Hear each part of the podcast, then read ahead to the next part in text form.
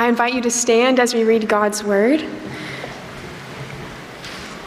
Tonight's scripture is from Luke 23, verses 50 through 56. Now there was a man named Joseph, a member of the council, a good and upright man, who had not consented to their decision and action. He came from the Judean town of Arimathea, and he himself was waiting for the kingdom of God. Going to Pilate, he asked for Jesus' body. Then he took it down, wrapped it in linen cloth, and placed it in a tomb cut in the rock, one in which no one had yet been laid.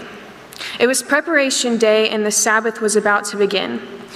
The, woman who, the women who had come with Jesus from Galilee followed Joseph and saw the tomb and how his body was laid in it. Then they went home and prepared spices and perfumes, but they rested on the Sabbath in obedience to the commandment. This is the word of God for the people of God. Be to God. You may be seated.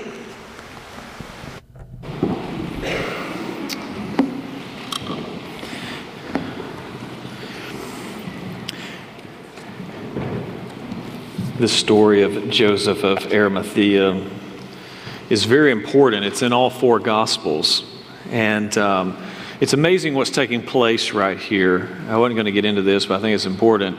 Is that there's this, this transfer of covenant that's happening in this moment. Writer of Hebrews says that now that Christ has died for our sins, that the old covenant, he uses the word obsolete, is obsolete.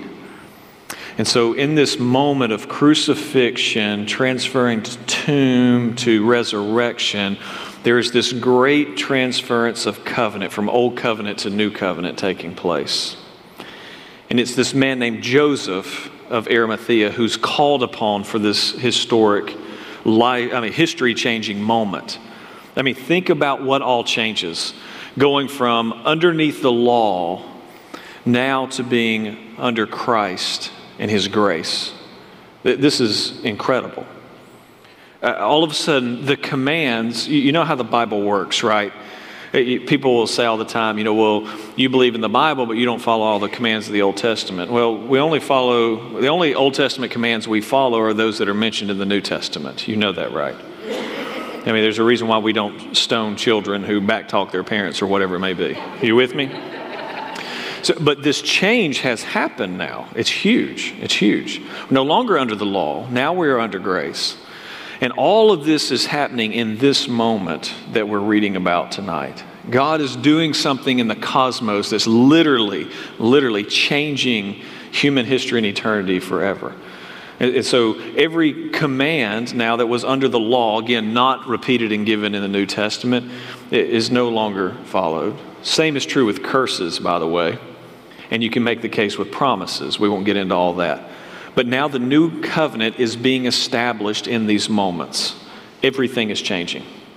And again, it's Joseph of Arimathea who's called on in this moment, mentioned in all four Gospels, to literally be a part of this historic moment. At the end of the text, in Luke 23, verse 55, we see that these women are mentioned. I want to start with them. The women that are mentioned here are those faithful followers that have been following Jesus from Galilee. We saw that earlier uh, in the text in verse 49, I believe it was. And these women who've been following Jesus have now witnessed one of the most his, horrific scene in human history, not just another crucifixion, but the crucifixion of the Son of God. They've just watched it.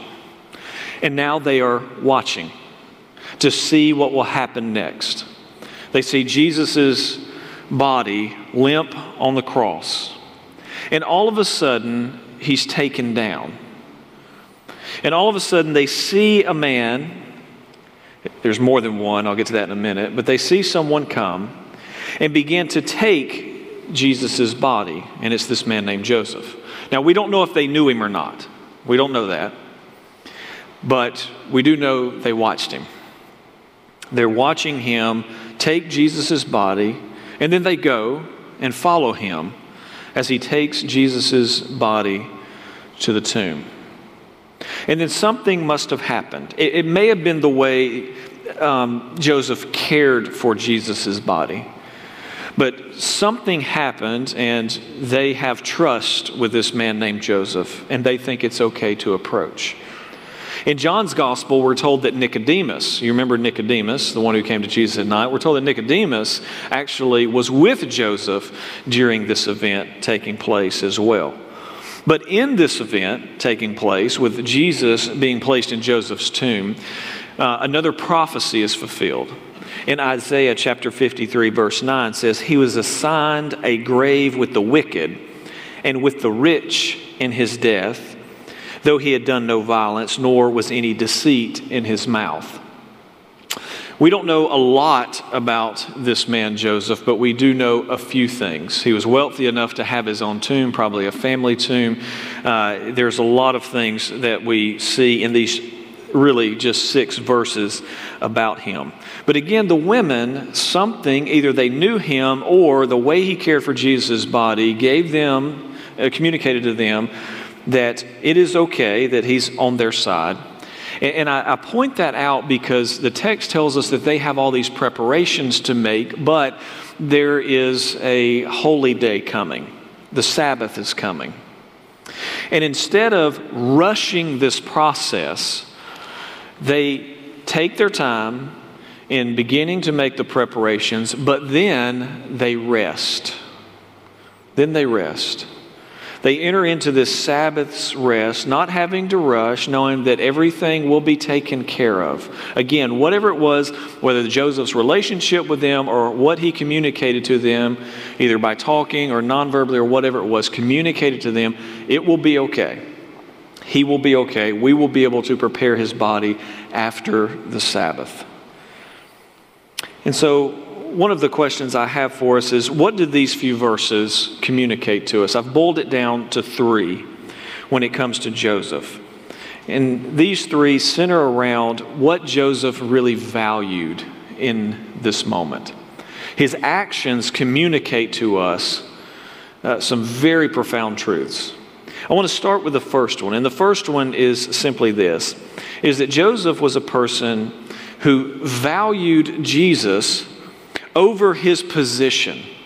I would even say he valued Jesus over his position of power because he had a position of power. Joseph of Arimathea was a member of the council known as the Sanhedrin. Sanhedrin in Greek means the council or assembly. This concept of the Sanhedrin goes back to uh, Moses and him calling 40 elders of Israel who were known as leaders and officials from among the people. And he would bring them into the tent of meeting with him, and that is where they would stand with Moses and his decisions. Things were delegated to them. And, and so we even see in Deuteronomy 16 that judges and officials were, be to, were to be appointed in all the towns that uh, the Lord had given the people. So the land had been divided up uh, among the tribes, and in those areas uh, where the tribes settled, there was to be a court. And if a town was big enough to have 120 men, then that town would have its own Sanhedrin, okay, or assembly or council. The great Sanhedrin was the one in Jerusalem, and it was the one that would have been kind of like the Supreme Court for Israel. If disputes could not be settled in a lower Sanhedrin court or a regional Sanhedrin court, they would take them, they would appeal up to the 70 men uh, and the high priest in Israel. During Jesus' day, the Sanhedrin met in the temple, and they met every day other than feast days and on the Sabbath. And so, all the questions, again, that were out there that someone needed something settled, that's where they would go.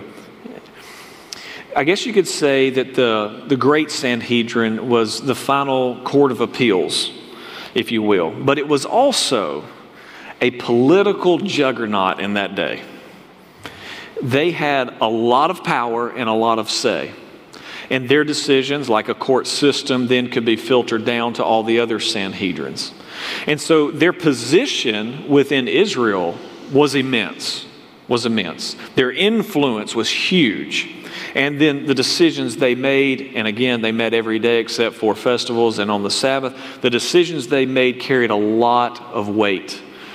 And so there were people, if they may have wanted certain things or to do certain things or to flex, not break, but flex certain laws, they would want to know people who were a part of the Sanhedrin. I tell you all this kind of backstory just to kind of let you understand the kind of power that Joseph had, the position that he had. It was a position that was greatly respected. It was a position uh, that where decisions would made and it would affect generations of people. This is huge, huge. But the text also tells us, though, that he risked all of this. And all of what he was risking had to do with the events surrounding this man named Jesus. Because what we see is in the text in uh, verse 51 was that Joseph had not consented with the Sanhedrin's decision or action when it came to Jesus and his crucifixion.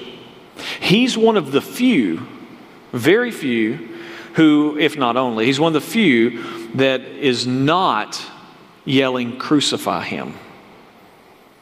Now, if you have a unified group like this in the Sanhedrin, and their power matters, and all the rest around them are saying, Crucify him, crucify him, and talking, we've got to get rid of this rabbi named Jesus. And he's the one saying, Nope, I'm not a part of that.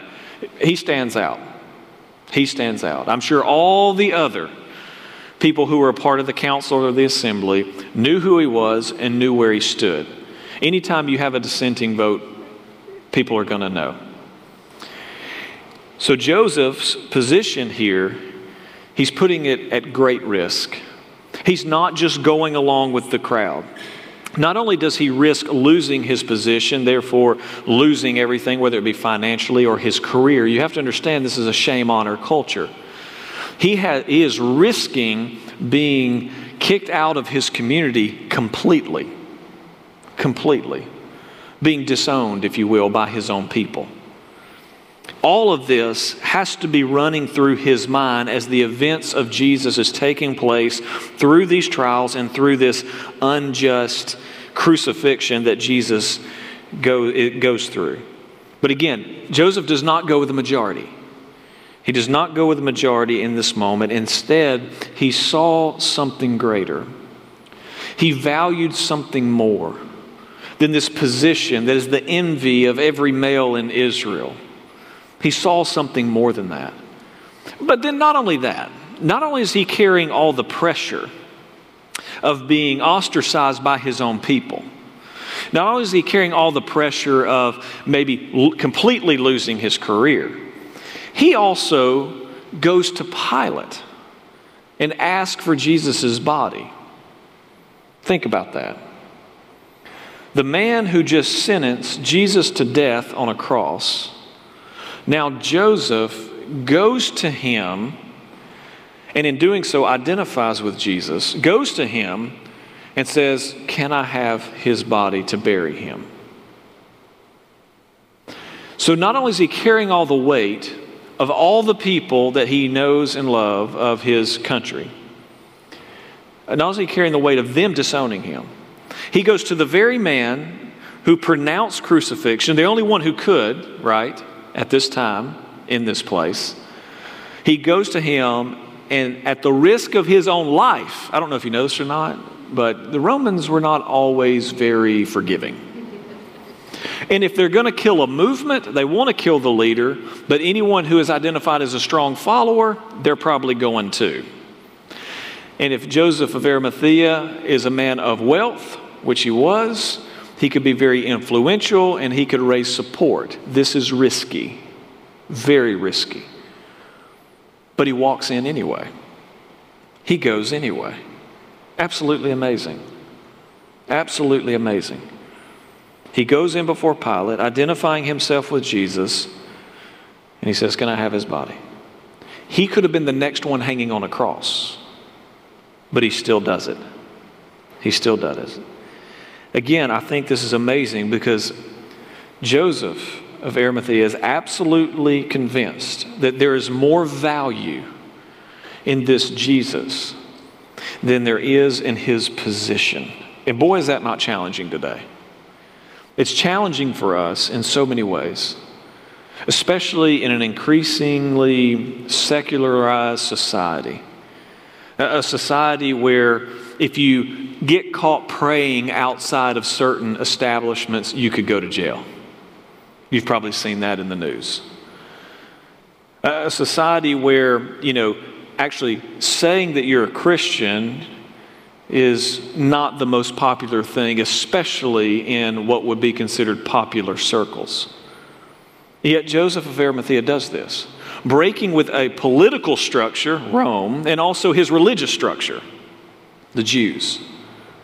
But again, the value he saw and placed on Jesus and Jesus' body in this moment was so much more than his own position. The second thing that he teaches us is that Joseph valued godly conviction over complacency. You see, the truth is, he could have said what a lot of modern Christians say. You know, well, you know, the, whew, this is rough. So I believe in Jesus in my heart, but I'm not going to do anything. He, he could have done nothing. It'd have been much easier. It certainly would have been much safer. He could have done nothing, could take no action whatsoever. But there's something in Joseph where he has a godly, a heavenly conviction that pushes him to this place to take that step out, say, No, I do not think this trial is right. Then, when Jesus is crucified, to go and actually retrieve the body. You know, it, it takes a lot of effort to be godly. Don't know if you know that or not. A lot of times we think that it just kind of happens passively. But to be godly and to have godly conviction instilled in us, that takes effort on our part. It takes us stepping out, it takes us risking some, some things, just like he's do, doing it right here. I think a lot of times we say, Well, I want to be a person that has that kind of godly conviction. You know, I read about it in the Bible, I read about it throughout history, you know, those kind of things. Boy, wouldn't that just be wonderful? Or it'd be wonderful for somebody else. I'd like to see it. But if we want to, I think, walk in Joseph's footsteps here, it, takes us coming to that place where there is a godly conviction that overrides complacency. Complacency is so easy. You just kind of give in, right? You just kind of give in to what you want to do next, or what you just don't do what you think you should do next. You're just constantly giving in. But to have this grit that leads to godliness, oh, that, that takes effort. It takes effort. You know, we don't passively become like Christ. This is not how it works. A lot of times that's how we think that's how it works. We say, well, you know, if God wants to do this or if He wants to change me here or change me there or whatever, then, then he's, he's free to do that, right? But the process of becoming more like Christ, that, that is something that is very active. It's not passive, it's a process, but it's an active process. Very important. The text describes Joseph in two particular ways that I think we would all want to be described as. And, and that is, the text describes him as a good and righteous man. Good and righteous man. The description of Joseph being good is a description, again, of him being faithful to God. And that faithfulness is revealed by his actions, not just him kind of sit back, again, passively and just saying, I believe these things, but it's his actions that reveal this goodness. And again, in the first century world, the, uh, the word good is synonymous with godly, right? We know that. But what this goodness produced in him was this thing called righteousness. And righteousness is not this kind of static position. The kind of righteousness that we see and that God calls for is this godliness in action. There's always an action, they always go together again, I, a lot of times we think we just kind of, godliness is kind of a state of being or something that kind of happens to us or happens within us, we say. But, but godliness is something that is, when lived out, that righteousness is being lived out in us. And it's spreading to those who are around us. Again, becoming complacent just means, you know, we just begin to coast and we just kind of go with the feelings and we just kind of let what happens next kind of take place. But with Joseph, there's a tenacity here.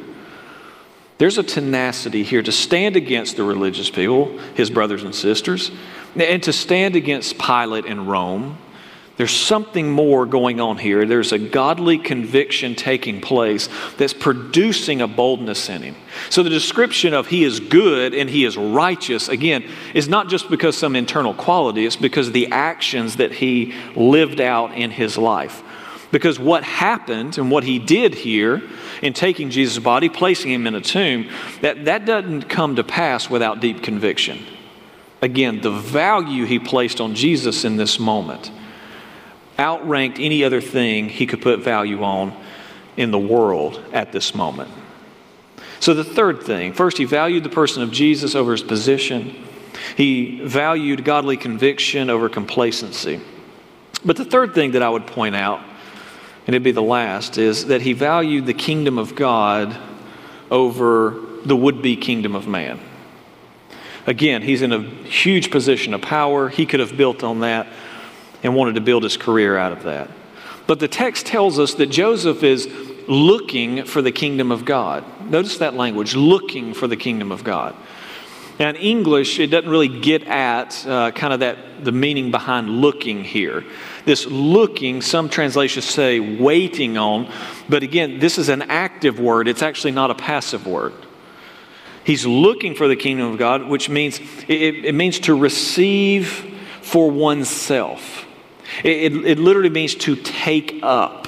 He is taking up right now. Something is going on. He is taking up the kingdom of God in this moment. That's what it, more behind the phrase looking. He's doing this active waiting as the kingdom is coming to pass right before him, as the kingdom is being manifested in front of him in this moment. But again, his value is in this thing called the kingdom. And notice how his theology, if the description is true, which I believe it is, notice how his theology here is simple, yes, but absolutely fundamental. It is based in the person of Jesus, and it is based in the fact that there's this kingdom that Jesus is receiving, or going to receive, or bringing to pass, or bringing into being. Again, same theology as the thief on the cross, remember? Same one. Jesus, and he has a kingdom. He's a, there's a Messiah named Jesus, Jesus the Christ. Christ means Messiah, and he has a kingdom. This is absolutely important and fundamental to understand what Christianity is all about.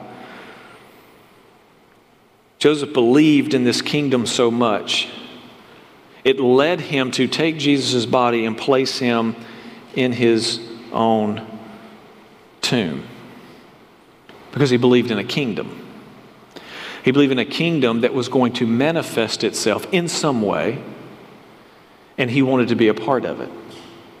Uh, many times, the modern notion of church, I think we think of church as just kind of local groups that kind of gather together to entertain to one another, right? We just kind of entertain one another. We sing to one another and think it's not what the kingdom is, it's not what the church is. We are these expressions or outposts of the kingdom spread throughout the whole world, reflecting that kingdom. Paul uses interesting language about this idea of being citizens of heaven. And citizenship, when he says that in Philippi, the people in Philippi would know what that means because citizenship uh, is, is actually Roman language. Philippi was a Roman colony, right? And the purpose of a Roman colony was to spread Roman culture. And so when Paul says we are citizens of heaven, it's saying we are part of the outpost of heaven.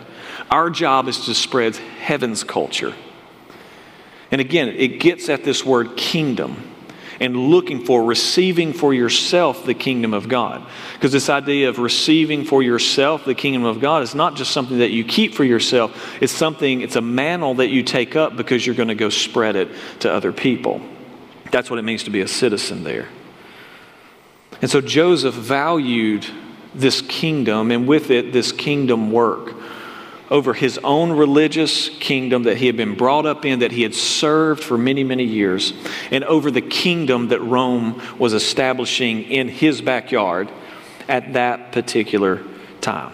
For many people, Joseph is a footnote in history. He's kind of an add on to this story uh, that we see uh, with here at this dark moment, this holy Saturday of Jesus, of him just kind of being placed in his tomb.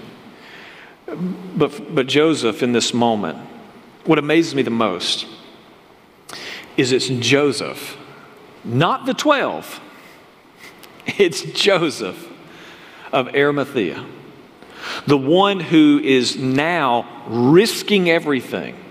The disciples already left their jobs and careers and things and been following Jesus for three and a half years. But Joseph is now risking everything in this moment to go get Jesus' body and place him in his own tomb, being publicly identified with this man. And what amazes me is that in this moment, in Jesus' darkest hour, Joseph runs to him. Think about that. Jesus is dead, by the way. He's not sleeping. He is dead because he has to die for the sins of the world. And in this moment, what we see with human eyes in Jesus' darkest hour, dead, Joseph goes to him. Now, think about this. What does Joseph do? Joseph touches him. What's wrong with that? Under the law, Joseph is now unclean. He is unclean. He is defiled now. Now he has to go through a whole purification ritual. He is dirty and defiled now. He knows this. Did I mention he's a member of the Sanhedrin? He knows how this works. But he touches him. He carries him with Nicodemus, places him in his own tomb his family's tomb. I think Joseph did that because remember, this covenant's changing now. It's being transferred from the kingdom of law to this kingdom of grace. And Joseph touches him. And while the law tells him he's dirty and he is now defiled, I think Joseph knew that he had been made clean once and for all. The way the Hebrew writer would put it in Hebrews 10 is that what all the sacrifices under the law could not do to cleanse sin, Jesus has now done once and for all. And Joseph is the first person who engages in this action in doing something that under the law you don't do. But he does it because the law is no more. Now it's a different kind of kingdom. It's a kingdom of grace. It's a kingdom of grace. And I think Joseph's actions reveal that he knew that. To think, to be chosen, to usher in this moment before the resurrection, to be a part of this holy moment, ushering in this new kingdom of grace. Wow, what a privilege. I think Joseph's life, if we, if we want to be called good and righteous, I'd like to be called that at my funeral, wouldn't you? I'd like for somebody to stand up and say, Chris was a good man. And not say it in the cheap way.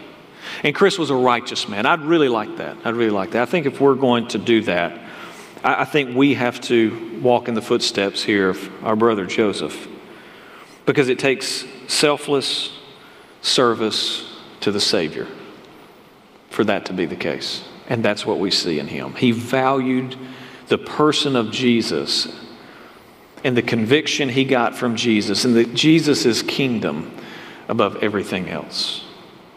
My prayer is that we would do the same. Amen. Father, would you help us value Jesus above all else? We, we all have aspirations in life. We all work for somebody, with some people. We all, like Joseph, have pressures around us. But may we value Jesus